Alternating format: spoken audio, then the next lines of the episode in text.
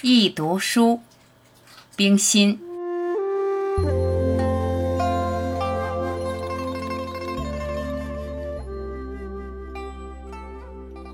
一谈到读书，我的话就多了。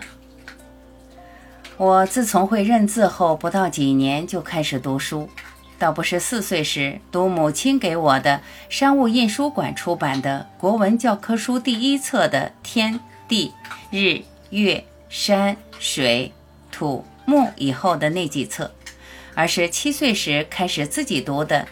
话说天下大事，分久必合，合久必分的《三国演义》。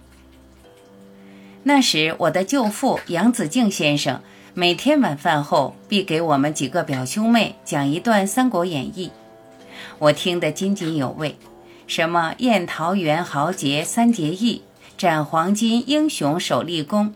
真是好听极了，但是他讲了半个钟头就停下去干他的公事了，我只好带着对于故事下文的无限悬念，在母亲的催促下含泪上床。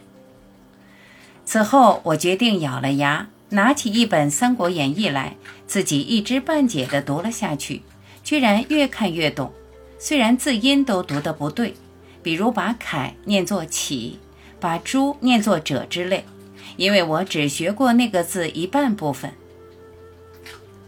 谈到《三国演义》，我第一次读到关羽死了，哭了一场，把书丢下了；第二次再读到诸葛亮死了，又哭了一场，又把书丢下了。最后忘了是什么时候才把全书读到分久必合的结局。这时，我同时还看了母亲针线筐箩里常放着的那几本《聊斋志异》。《聊斋故事》是短篇的，可以随时拿起放下，又是文言的，这对于我的作文课很有帮助。因为老师曾在我的作文本上批着“柳州风骨，长及轻才”的句子。其实我那时还没有读过柳宗元和李贺的文章，只因那时的作文都是用文言写的。书看多了，从中也得到了一个体会：物怕比。人怕比，书也怕比，不比不知道，一比吓一跳。因此，某年的六一国际儿童节，有个儿童刊物要我给儿童写几句指导读书的话，我只写了九个字，就是：读书好，多读书，读好书。